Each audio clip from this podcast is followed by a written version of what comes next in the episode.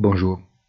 Le pacte de stabilité est gelé pour toute l'année 2023 et les processus de rééquilibrer les comptes publics des États membres dont la dette publique par rapport au PIB dépasse 60% sera examiné avec calme et attentivement. Procrastiner les décisions impopulaires est le mantra universel de la politique. Pas tant pour l'économie et la finance, surtout au moment où les taux d'intérêt continuent sur la voie de la hausse et la croissance sur laquelle de la baisse. La semaine dernière est terminée aux États-Unis en envoyant un nouveau signal de forte faiblesse.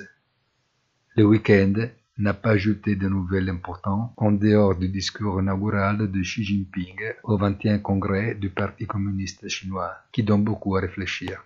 Bonne journée et rendez-vous sur notre site easyreunionfinance.it.